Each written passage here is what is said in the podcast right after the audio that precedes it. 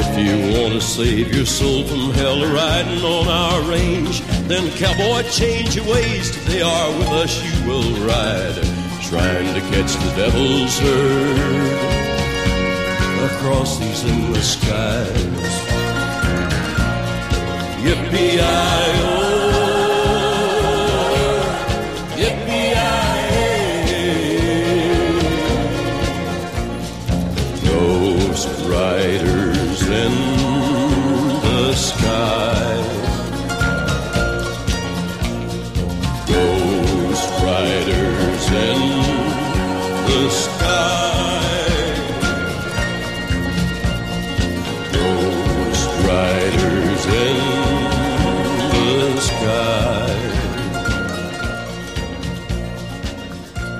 Welcome, my friends. Welcome to another edition of the Corbett Report. I am your host, James Corbett, podcasting to you as always from the sunny climes of western Japan on this sixth day of January, 2008. I'd like to wish a happy new year to all the listeners of the Corbett Report and remind them to visit my website, www.corbettreport.com, for a documentation list with links to all of the sources for the information used in today's episode. On the website, you'll also find links to our YouTube video channel and articles that are written by the Corbett Report and other contributors. And now it's time for the real news.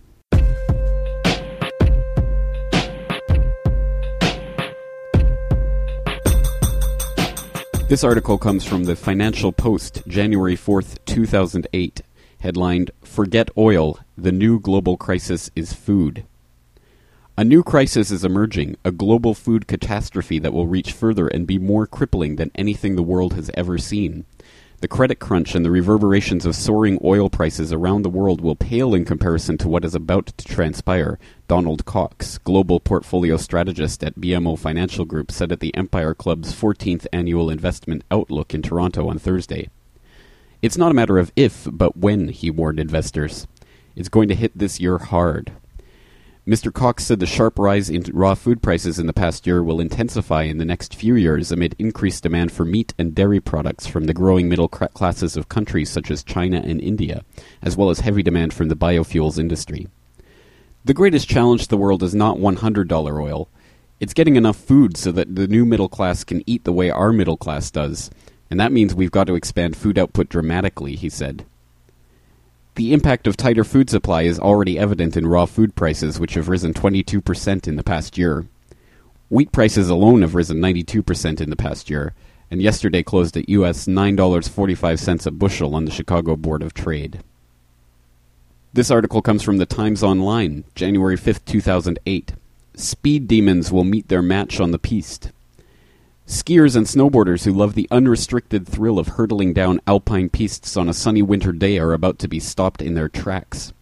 Switzerland is introducing speed cameras on the slopes to try to reduce the increasing number of accidents. The first such nationwide controls will treat skiers like cars on the motorway. Speeders will be caught with handheld radar devices carried by hidden personnel. Persistent offenders could be fined or have ski passes confiscated. Also, this week from the Daily Mail, the 3rd of January 2008, comes this report headlined Scientists Create Machine That Knows What You Are Thinking. Scientists have developed a machine which is capable of reading our mind and revealing our most private thoughts. American researchers from Carnegie Mellon University in Pittsburgh found that, with the aid of a sophisticated scanner and computer program, they were able to determine how the brain lights up when thinking about different subjects. Using an advanced form of MRI scanner, they analyzed how the brain reacted to 10 drawings of tools and buildings. They then used a computer program to work out whether a person was thinking about a tool or a building. The researchers' analysis was found to be 97% accurate, but they went on to show that they could distinguish between two similar objects, such as two different tools, almost as successfully.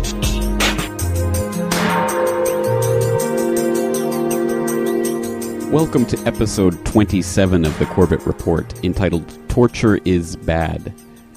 This week we'll be dealing primarily with the idea of extraordinary renditioning. What is extraordinary renditioning? This is something that's been in the news headlines for the last few years, but it may be beneficial to take a look at what this process is and what it really means. As my listeners may or may not know, the term renditioning refers to the process of transferring a suspected criminal from the custody of one government to the custody of another, so that the spe- suspected criminal can stand a trial in the country where the suspected violations took place. This is, of course, an established practice in international relations, and is usually governed by international treaties between the two governments involved in the rendition. The term extraordinary rendition, however, is relatively new, having surfaced in the early 1990s. There's a report from the Guardian Online entitled CIA's Secret Jails Open Up New Transatlantic Rift, which details how the extraordinary rendition program came into place in the wake of the 1993 World Trade Center bombing, which left six people dead. CIA officers at the time were interested in detaining and questioning certain Islamic fundamentalists that they believed were complicit in international terrorism, but did not want to bring those terrorists before a U.S. court of law where U.S. intelligence sources may have been compromised. The story of the actual first extraordinary rendition comes from Richard Clarke's book, Against All Enemies, Richard Clarke being, of course, at the time the chief of counterterrorism on the U.S. National Security Council under the administration of President Bill Clinton. In his memoirs, he writes, quote, Extraordinary renditions were operations to apprehend terrorists abroad, usually without the knowledge of, and almost always without public acknowledgement of the host government. The first time I proposed a snatch, in 1993, the White House counsel, Lloyd Cutler, demanded a meeting with the president to explain how it violated international law. Clinton had seemed to be siding with Cutler until Al Gore belatedly joined the meeting, having just flown overnight from South Africa. Clinton recapped the arguments on both sides for Gore. Lloyd says this, Dick says that. Gore laughed and said, That's a no brainer. Of course it's a violation of international law. That's why it's a covert action. The guy's a terrorist. Go grab his ass. End quote. Of course, as Al Gore correctly points out in that instance, this is a violation of international law, as no treaty or international agreement adequately accounts for the idea of one state rendering a suspected terrorist from a foreign country to a third state. In order to cover themselves in the event that this process was ever found to be a violation of international law, the Clinton administration merely did what all administrations do they issued a presidential decision directive in 1995 entitled PDD 39, which reads in part, quote, if we do not receive adequate cooperation from a state that harbors a terrorist whose extradition we are seeking, we shall take appropriate measures to in- induce cooperation. Return of suspects by force may be effected without the cooperation of the host government, consistent with the procedures outlined in NSD 77, which shall remain in effect. End quote. What we have here is, in effect, an illegal operation being sanctified by the Presidential Decision Directive, an extra constitutional power which does not rightfully reside in the executive, the President of the United States, but which has been used to usurp power from the Congress and the people of the United States to implement these unlawful and illegal acts. And of course, merely calling this program illegal is a bit of a whitewash in that it does not get to the heart of the problem. The very basis for the program, the international terrorist scare created by the World Trade Center bombing in 1993, is of course itself a lie. And of course, that comes from a New York Times report from October 28, 1993, entitled Tapes Depict Proposal to Thwart Bombs Used in Trade Center Blast. That article details how the person supplying the plotters in the World Trade Center bombing was in fact an FBI informer who was going to substitute the actual explosives with harmless powder, but was called off from doing so by his FBI supervisor. Effectively, the FBI allowed the Trade Center bombing to take place right under their nose. This again goes back to the false reality of the war on terror, which is being used to undermine our basic rights and liberties. But all of these facts, reports, and documents are a bit dry and don't go to the heart of what is the issue here, which is the implementation of an illegal system for taking people from a foreign country and sending them to a third state for one purpose and one purpose only. The idea that in that third state, either the CIA or a cooperative government will conduct torture in order to extract information from the suspected terrorist. For a better idea about what this extraordinary rendition program is really about, let's turn to a British documentary entitled Mystery Flights. This documentary aired on the BBC and also CBC last year and introduces the extraordinary rendition program by focusing on the case of one British national who was extraordinarily rendered. Let's listen to the audio clip. These were the months after the terrorist attack of 9 11. The world was in shock. A new fanatical enemy, Al Qaeda, was out to destroy the land of the free. You were either with them or against them. But how to tell truth from fiction? America's stopped an Al Qaeda plot to explode a radioactive device. We have captured a known terrorist who was exploring a plan to build and explode a radiological dispersion device or dirty bomb in the United States. Actually, Jose Padilla, the man they called the Dirty Bomber, was not a known terrorist. But he was a gangster, and he had converted to Islam. That was enough. The alert went out for Padilla's co-plotters. Padilla's where he needs to be. The coalition we put together has hauled in over 2,400 people.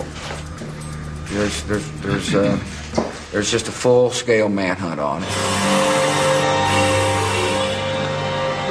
The dragnet reached Karachi in Pakistan, where a British resident from North London was about to fly home.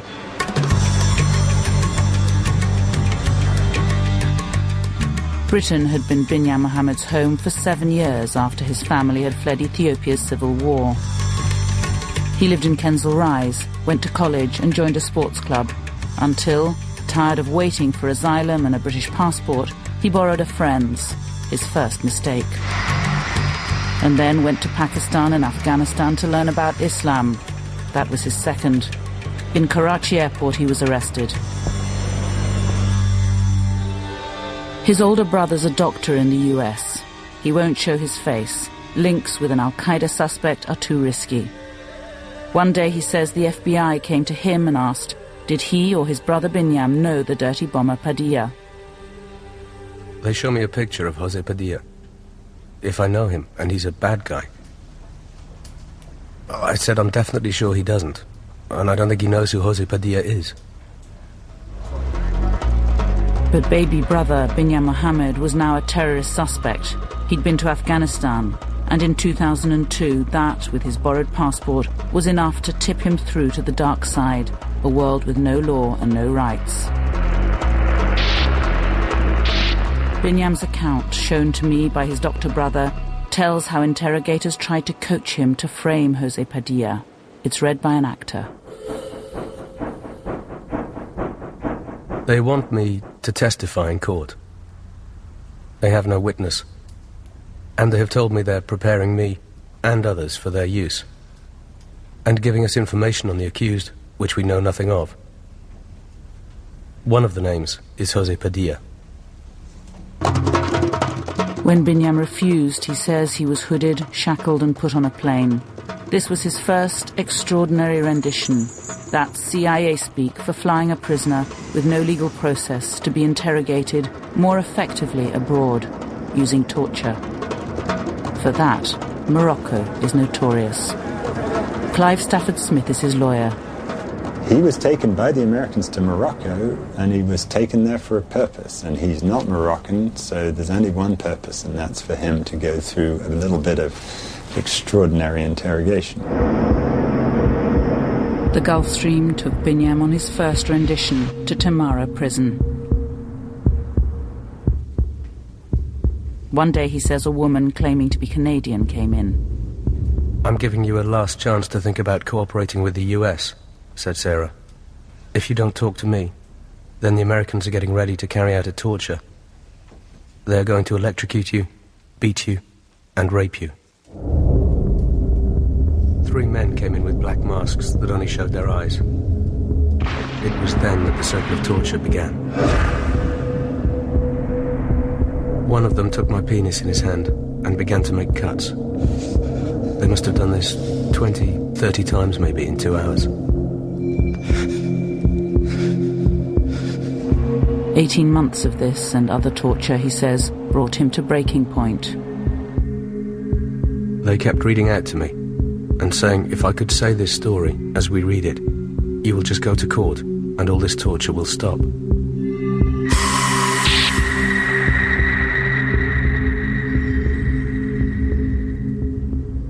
I could not take any more of this torture, and I eventually repeated what was read out to me.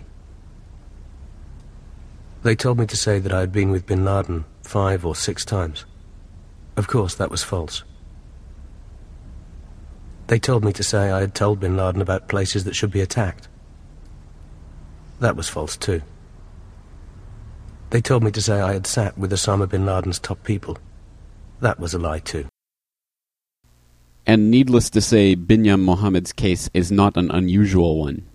Unfortunately, it's quite typical of the over 1,000 flights that have been flown by the CIA to secret detention centers where suspected terrorists are tortured until they confess to the crime that their interrogators want to hear them confess to.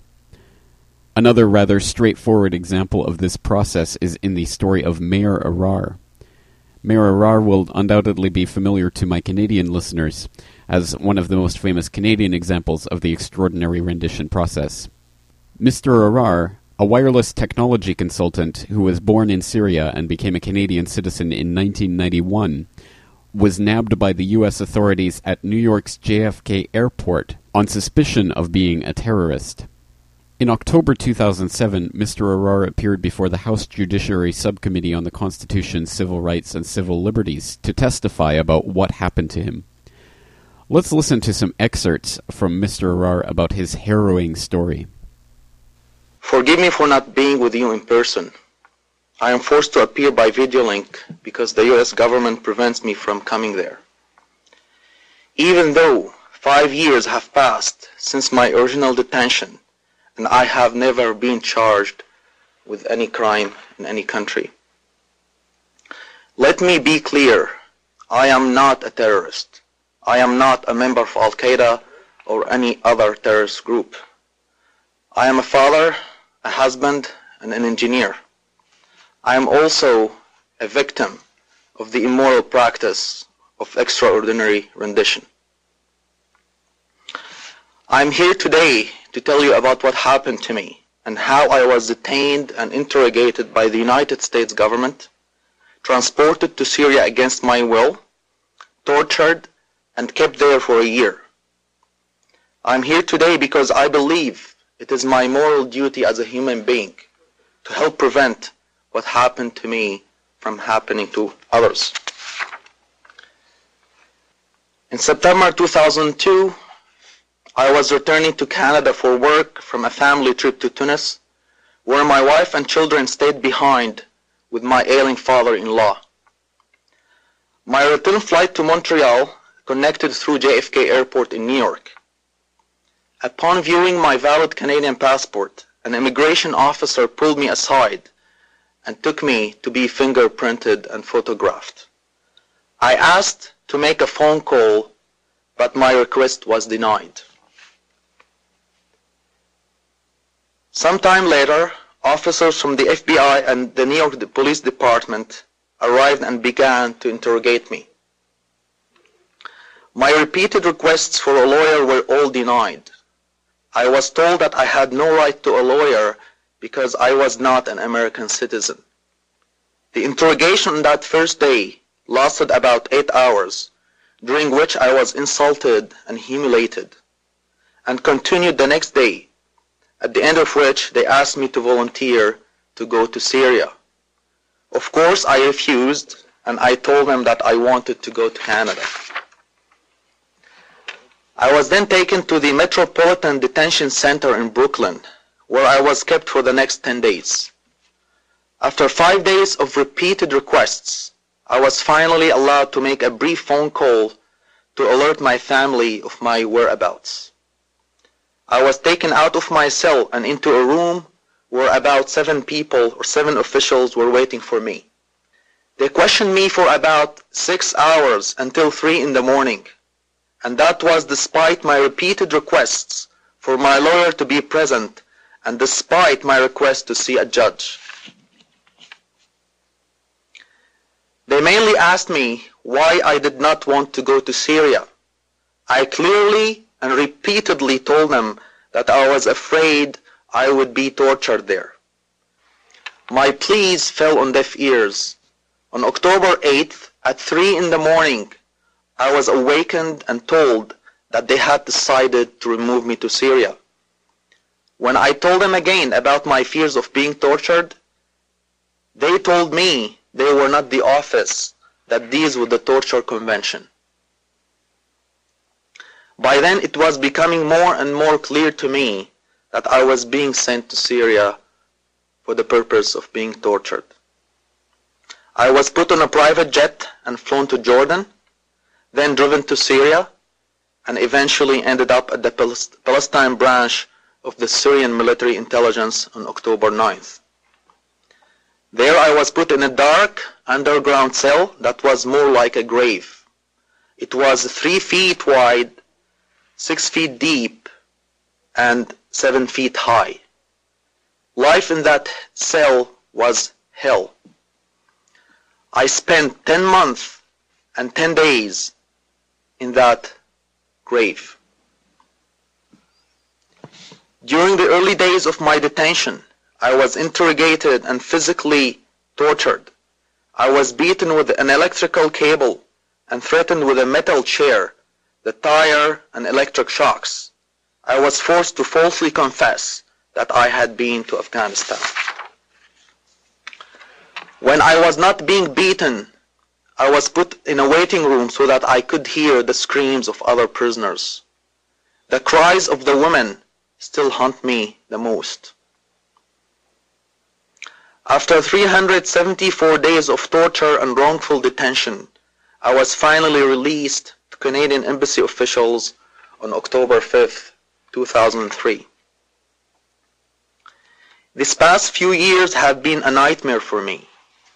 Since my return to Canada, my physical pain has slowly healed, but the cognitive and psychological scars from my ordeal remain with me on a daily basis. I still have nightmares and recurring flashbacks. I have lost confidence in myself, and I live in constant fear of flying and being kidnapped again. I am not the same person that I was. I have come to accept this as part of my new life, but I want to make sure that no one else has to go through what I have gone through. In sharing my story and my experiences with you today, I hope that the effects of torturing a human being will be better understood. I also hope to convey how fragile our human rights have become and how easily they can be taken from us by the, same governments that have sworn to protect them. Mr. Arar's statement at the end of that clip is something that I could not have said better myself, and may indeed be one of the central themes of the Corbett Report. The extraordinary rendition program and its development is an extremely important story, but one that has been covered in great detail in other journalistic mediums, from the internet to corporate controlled media and I suggest that all my listeners conduct their own research into the program. For listeners who are interested in finding out more information about the program, I suggest you do your own research into victims like Binyam Mohammed, Maher Arar, or other victims like the German citizen Khalid al Masri. It's also valuable to take a look at how this story was broken in the media by reporters like Stephen Grey, and for an interview with Stephen Grey about his book Ghost Flights, I suggest you go to Google Video. Again, the link to the CBC interview with Stephen Grey about his book can be found from my website, www.corbettreport.com. For more detailed information about the program itself, I suggest you also check out the Council of Europe, who released a report in 2007 detailing the secret CIA prisons operating in Europe in Romania and Poland, to be precise, between 2002 and 2005, and which details evidence suggesting that more than 1,245 secret CIA flights were conducted through European airspace over the last several years. Again, all of that is important information, but let's move on to think about what this information really means. As I say, this story has been breaking in the media over the last few years, and has reached something of a peak recently as more information has come out about the interrogation techniques used by the CIA in these black sites or secret prisons.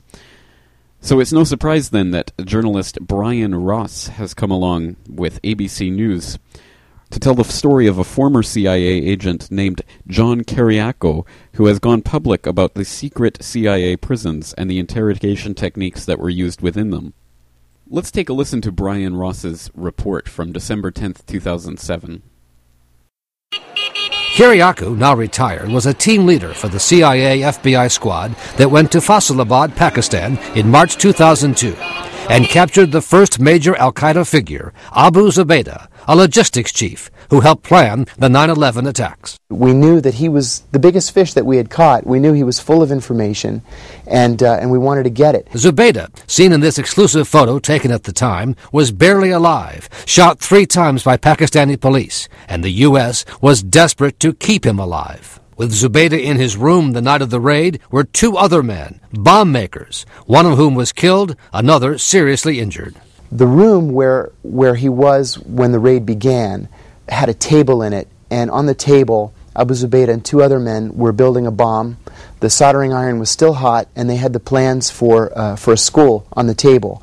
So we knew that there were uh, immediate threats that he could, uh, he could help us with. But Kiriakou says it took a special CIA interrogation team to crack Zubaydah. He was friendly, uh, and he was willing to talk about philosophy. He was unwilling to give us any any actionable intelligence. CIA officials in Washington gave the go ahead, Kiriakou says, for White House approved interrogation techniques, including waterboarding, a technique demonstrated here in which a prisoner is tied down with feet raised and is made to feel he is drowning, something Kiriakou himself went through in training. It's a wholly unpleasant experience. What is it like? Uh, you feel like you're choking or drowning. There's some cellophane or material over your mouth, and then they pour water on this cellophane. Uh, you can't breathe, and it feels like the water is going down your throat, and then you begin choking. It it uh, induces the gag reflex. How long did you last? About five seconds. Would you call it torture? You know, at the time, no. These guys hate us more than they love life. Back into history, um, I think I've changed my mind. And I think that uh, waterboarding is probably something that we shouldn't be in the business of doing. Although he was not present, Kiriakou says he knows Zubaydah was one of only two Al Qaeda leaders subjected to waterboarding. And was it successful? It was. What happened as a result of that? He resisted. He, he was able to withstand the waterboarding for quite some time, and by that I mean probably 30, 35 seconds. That's quite some time. Which was quite some time. A short time afterwards, in the next day or so, he told his interrogator that Allah had visited him in his cell during the night and told him to cooperate because his cooperation would make it easier on the other brothers who had been captured. And from that day on, he answered every question just like I'm sitting here speaking to you. So, in your view, the waterboarding broke him? I think it did, yes. And did it make a difference in terms of. It did. The threat information that he provided disrupted a number of attacks, maybe dozens of attacks. President Bush has cited the interrogation of Zubaydah as one of the victories in the war on terror. Zubaydah was questioned using these procedures, and soon he began to provide information on key Al Qaeda operatives. Zubaydah's information helped lead the CIA to an even bigger Al Qaeda leader, Khalid Sheikh Mohammed, the planner of the 9 11 attacks, who officials tell ABC News was the second person subjected to waterboarding. I remember uh, one of the agency's senior most leaders saying, this is, this is an awesome responsibility that we have to act within the confines of the law. This isn't going to be something that's being done willy nilly, that people are going to be trained in it, and we have to follow this uh, to the letter. Which Kiriakou says required specific permission from the top CIA official for each step, even an initial slap on the belly. The deputy director for operations says, Yes, you can slap him. The cable goes out, they slap him, send in a cable again saying, We slapped him and this is what happened. And if that works, great. If that doesn't work, well, maybe we shake him by the lapels the next time. And you go through the whole process again. And in the case of Abu Zubaydah, did you feel he was broken emotionally, that he had felt he'd lost the battle? Yes. Yes, I think he did feel that way. And in the end, it's funny, uh, a, a former colleague of mine asked him during a conversation one day, What would you do if we decided to let you go one day? And he said, I would kill every American and Jew I could get my hands on. And he said, It's nothing personal. You're a nice guy, but this is who I am. If somebody else was caught today, wouldn't you want to use the same techniques? I think that I would be very tempted to use the same techniques. In other words, in your view, they, they do work. I, yes, they do work. No doubt about that. But like a lot of Americans, I think I, I'm involved in this, this internal intellectual battle with myself, weighing the idea that waterboarding may be torture versus the quality of information that we, that we often get after using the waterboarding technique. And I struggle with it, I think, like a lot of people do, where, like I said earlier, we're Americans and we're better than this, and we shouldn't be doing this kind of thing. Wrong, Mr. Kiriakou. Americans are not having the debate with themselves whether torture is justified. And also, wrong, Mr. Kiriakou, torture is not a valuable interrogation technique. But what would we expect from a former CIA agent like John Kiriakou? And former is never former when it comes to intelligence agencies. And of course, this report is filed to us by Brian Ross, and listeners to the Corbett Report might remember him and his FBI shilling in episode 18 of the Corbett Report. There are so many ways to deconstruct this whitewash that it's almost difficult to know which one to choose. One might, for instance, look at this article from ABC News from December 12, 2007, entitled CIA Destroyed Tapes Despite Court Order, which goes on to detail how Abu Zubaydah's interrogation was indeed the interrogation not only featured in that report about why waterboarding is such a good thing, but also one of the tapes that were destroyed by the CIA in the current fiasco, which they were court ordered not to destroy interrogation techniques from Guantanamo Bay, and yet have indeed destroyed those tapes. Interesting to note that Brian Ross's report came out on December 10th about why waterboarding was such a good thing and saved so many lives, and this report about CIA destroying the tapes of the interrogation came out two days later. Or you can look at this report from WashingtonPost.com, which was featured in the Real News section of the Corbett Report a couple of weeks ago, headlined FBI CIA Debate Significance of Terror Suspect, in which it's revealed that, quote, some FBI agents and analysts say that he, Zubaida, is largely a loudmouthed and mentally troubled hotelier whose credibility dropped as the CIA subjected him to a simulated drowning technique known as waterboarding and to other enhanced interrogation measures, end quote again showing that the myth that the CIA and the White House is trying to put out about Zubaida and other terror suspects who have been exposed to extraordinary renditioning and torture are somehow key to disarming these ticking time bomb scenarios. Or one could attack the almost cartoonish way in which Mr. Kiriakou describes these interrogations, as if what we're really dealing with here is a slap to the belly or shaking a man by the lapels, as if this is the real issue and not subjecting a man to a process like waterboarding. This cartoonish outlook is reinforced by statements like, these people hate us more than they love life, which is a way, of course, of getting us to equate them with demons or monsters or barbarians, animal like people that don't deserve human rights. These cartoon politics of these monstrous terrorist masterminds who are always inches away from plotting some devastating attack is self evidently ridiculous. But people who want to resort to torture always use the ticking time bomb scenario to justify their proclivities.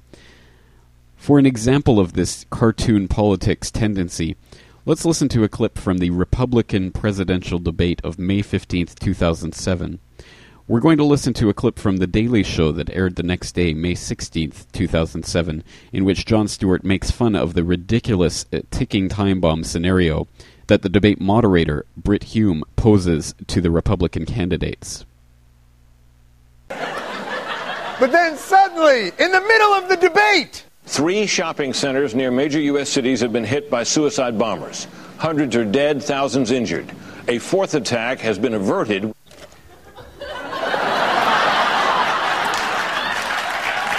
on! The attackers were captured off the Florida coast and taken to Guantanamo Bay, where they are being questioned. U.S. intelligence believes that another larger attack is planned and could come at any time.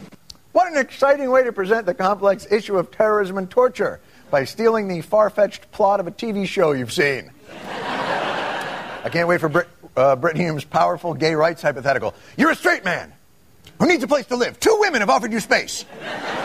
But to do so, you must pretend to be homosexual. Keep in mind, your landlord will only let you live there if you're gay. Now, no matter what you say, he will interpret everything you say as heterosexual innuendo. Mitt Romney, what do you do? What do you do? But, of course, the candidates took the bait. American lives have been lost. We know there's going to be another attack. People on the other side have got a nuclear weapon. The ticking bomb. Those terrorists are going to attack. When we go under, Western civilization goes under. We may have to, in fact, strike. I'm looking for Jack Bauer.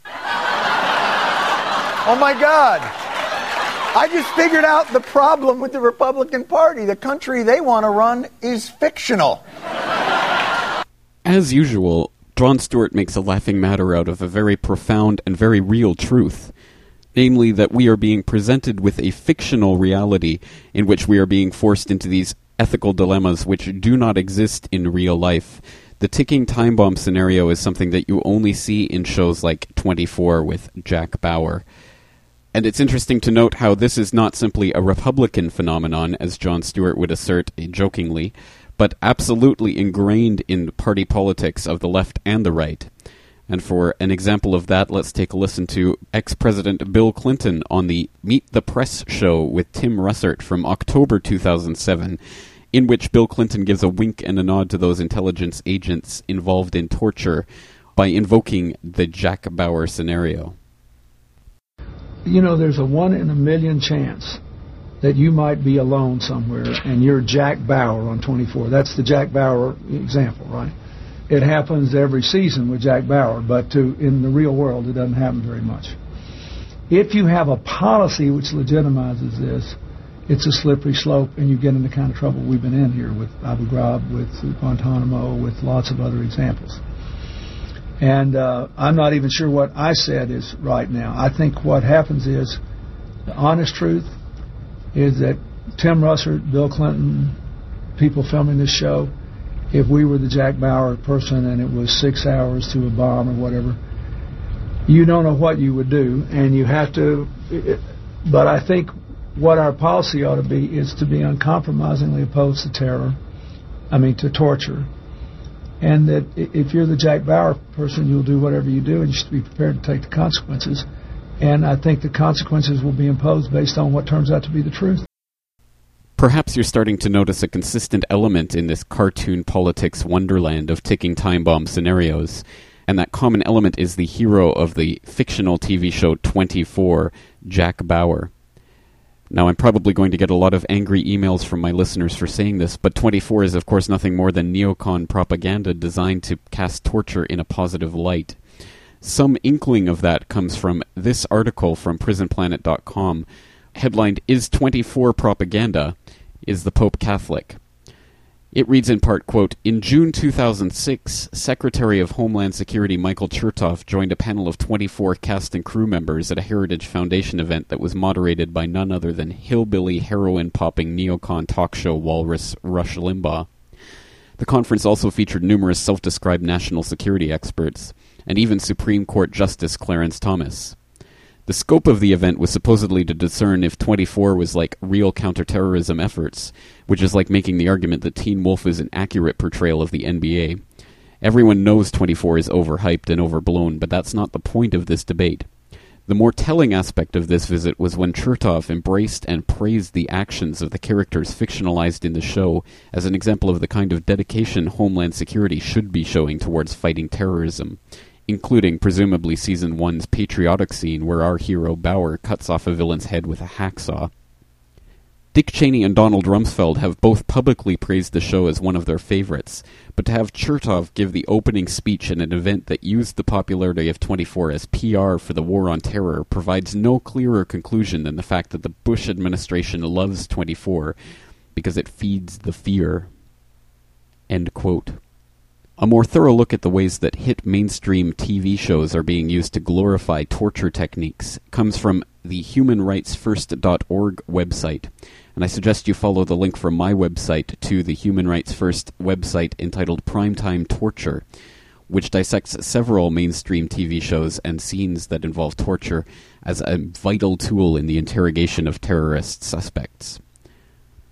But don't take my word for it and don't take my, the word of an organization like Human Rights First. How about this report from CNN News? It's a TV series seen around the world, but critics say it may be encouraging U.S. troops to engage in torture. Let's go to CNN's Carol Costello. She's in New York with this story. What's going on, Carol? Oh, you know, Wolf, it's hard to wrap your mind around a TV show influencing professional soldiers. But there are some who say it is, and it's dangerous. And an advisory to our viewers although 24 is a fictional TV show, the images from the program we're including in this report might disturb some of you. Torture as a tool. It's used often and effectively in the Fox TV counterterrorism drama 24. Four CCs. That's 24's good guy torturing his own brother.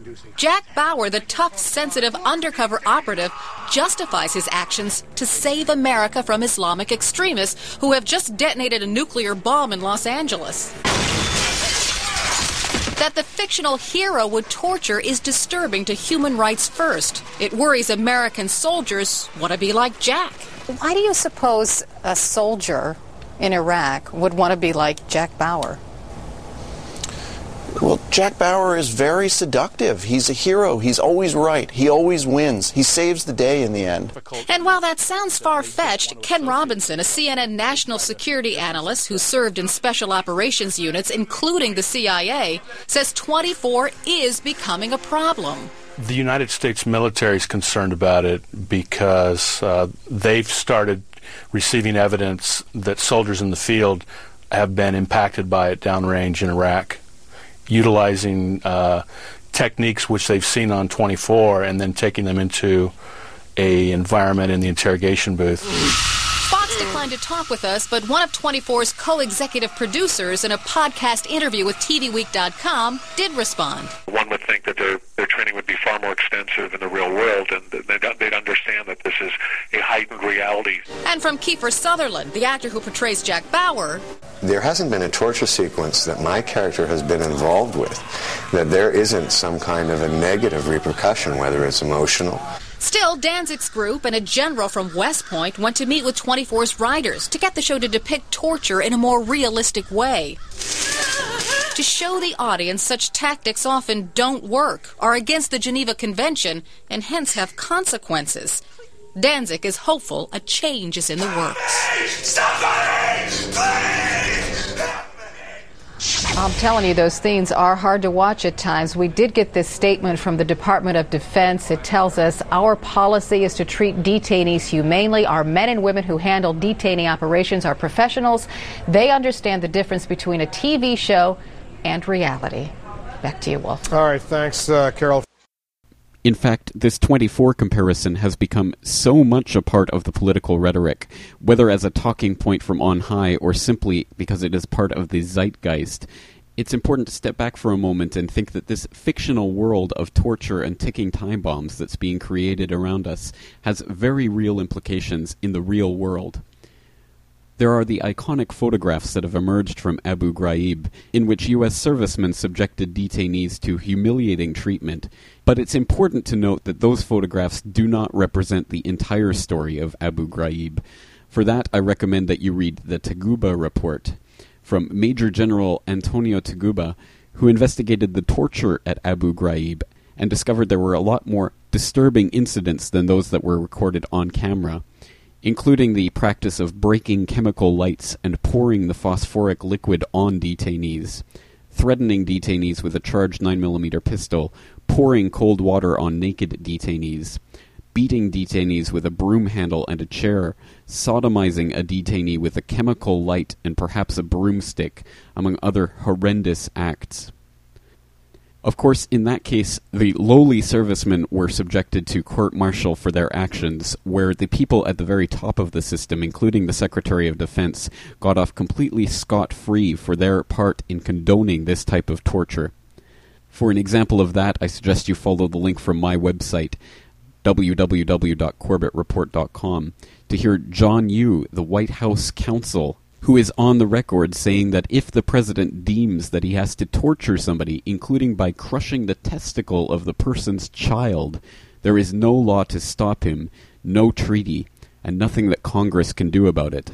The president, in his opinion, has the power to inflict any torture the president deems fit on the terror suspect. These horrific and, to any sane person, unthinkable acts of torture go to the very heart of the problem of what is wrong with torture. Even if you believe the cartoon fairy tale of the ticking time bomb and the evil, dastardly terrorist who won't talk unless he's tortured, there can be no doubt that the only thing that torture produces are false claims of guilt. For an excellent example of that, take a look at this article from Prison Planet. KSM confessed to targeting bank founded after his arrest. This deals with the case of KSM, Khalid Sheikh Mohammed, the supposed mastermind of 9 11, upon whose testimony much of the 9 11 Commission report was based. After years of keeping his testimony classified, the government finally released a heavily redacted testimony, which was supposed to convince the public that KSM masterminded the 9 11 attacks from A to Z, but which in fact revealed ridiculous holes in the story, including the fact that KSM confessed to plotting terrorist attacks against the Plaza Bank in Washington state, despite the fact that the Plaza Bank was not founded until three years after KSM's arrest. Of course, ridiculous holes in the entire testimony like that were not focused on by the mainstream media, but can be found in reports like that one from prisonplanet.com. And just goes to show the utter unreliability of torture techniques. But one might ask why has torture arisen so much in this supposed war on terror? What is the ultimate goal of using torture as an interrogation technique? Well, the answer might be found in this bone chilling article from the Sunday Times, December 2nd, 2007. U.S. says it has right to kidnap British citizens. Quote, America has told Britain that it can kidnap British citizens if they are wanted for crimes in the United States. A senior lawyer for the American government has told the Court of Appeal in London that kidnapping foreign citizens is permissible under American law because the U.S. Supreme Court has sanctioned it. The admission will alarm the British business community after the case of the so called NatWest 3, bankers who were extradited to America on fraud charges. More than a dozen other British executives, including senior managers at British Airways and BAE Systems, are under investigation by the U.S. authorities and could face criminal charges in America. Until now, it was commonly assumed that U.S. law permitted kidnapping only in the extraordinary rendition of terrorist suspects. The American government has for the first time made it clear in a British court that the law applies to anyone, British or otherwise, suspected of a crime by Washington. End quote. And here we see the confluence of all the points in the war on terror that's being fed to us in, by the propaganda machine. The war on terror has nothing to do with the CIA created and funded Al Qaeda. It has nothing to do with keeping the world safe from another 9 11. It has everything to do with you and me. The entire war on terror apparatus that has been building up over the last several years is being turned towards the citizenry of the countries who are building this torture condoning police state. We are the real targets in all of this. And you will never come to that conclusion unless you question the fundamental lie of this police state 9 11. If you believe that 19 men armed with box cutters, led by a man on dialysis in a cave halfway around the world, armed with a satellite phone and a laptop, committed the most sophisticated penetration of the most heavily defended airspace in the world and were amazingly successful, including getting NORAD to stand down that morning, or getting the drill set up with planes crashing into buildings at the exact same time that it actually happened, or getting World Trade Center Building 7 to spontaneously collapse directly into its own footprint at free fall gravitational speed despite not having been hit by any plane, then you will eventually be forced to debate the tenets of this torture condoning police state on its own terms, that of the war on terror if you realize that there are terrorists in the world, but whenever a major act of terror happens, it's almost always linked back to the intelligence agency puppeteers who are making things happen behind the scenes, you will realize the only way to expose and stop this police state is to press 9 11 truth. The war on terror is a lie. Extraordinary rendition is kidnapping. Torture is bad. I am your host, James Corbett. Thank you for joining me. Join me again next week for another edition of the Corbett Report.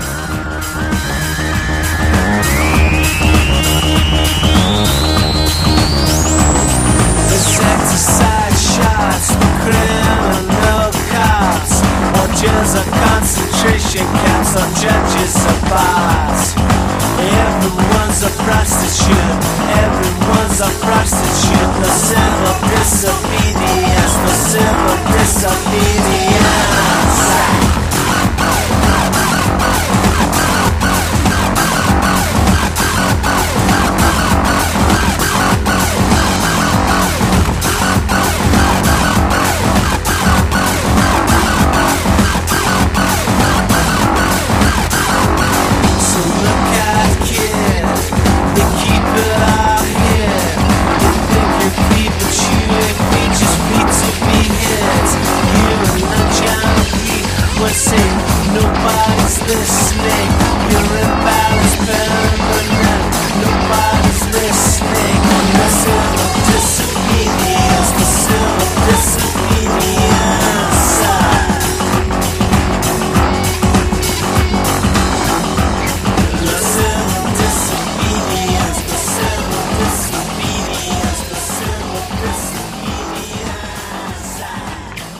Sharing my story and my experiences with you today, I hope that the effects of torturing a human being will be better understood.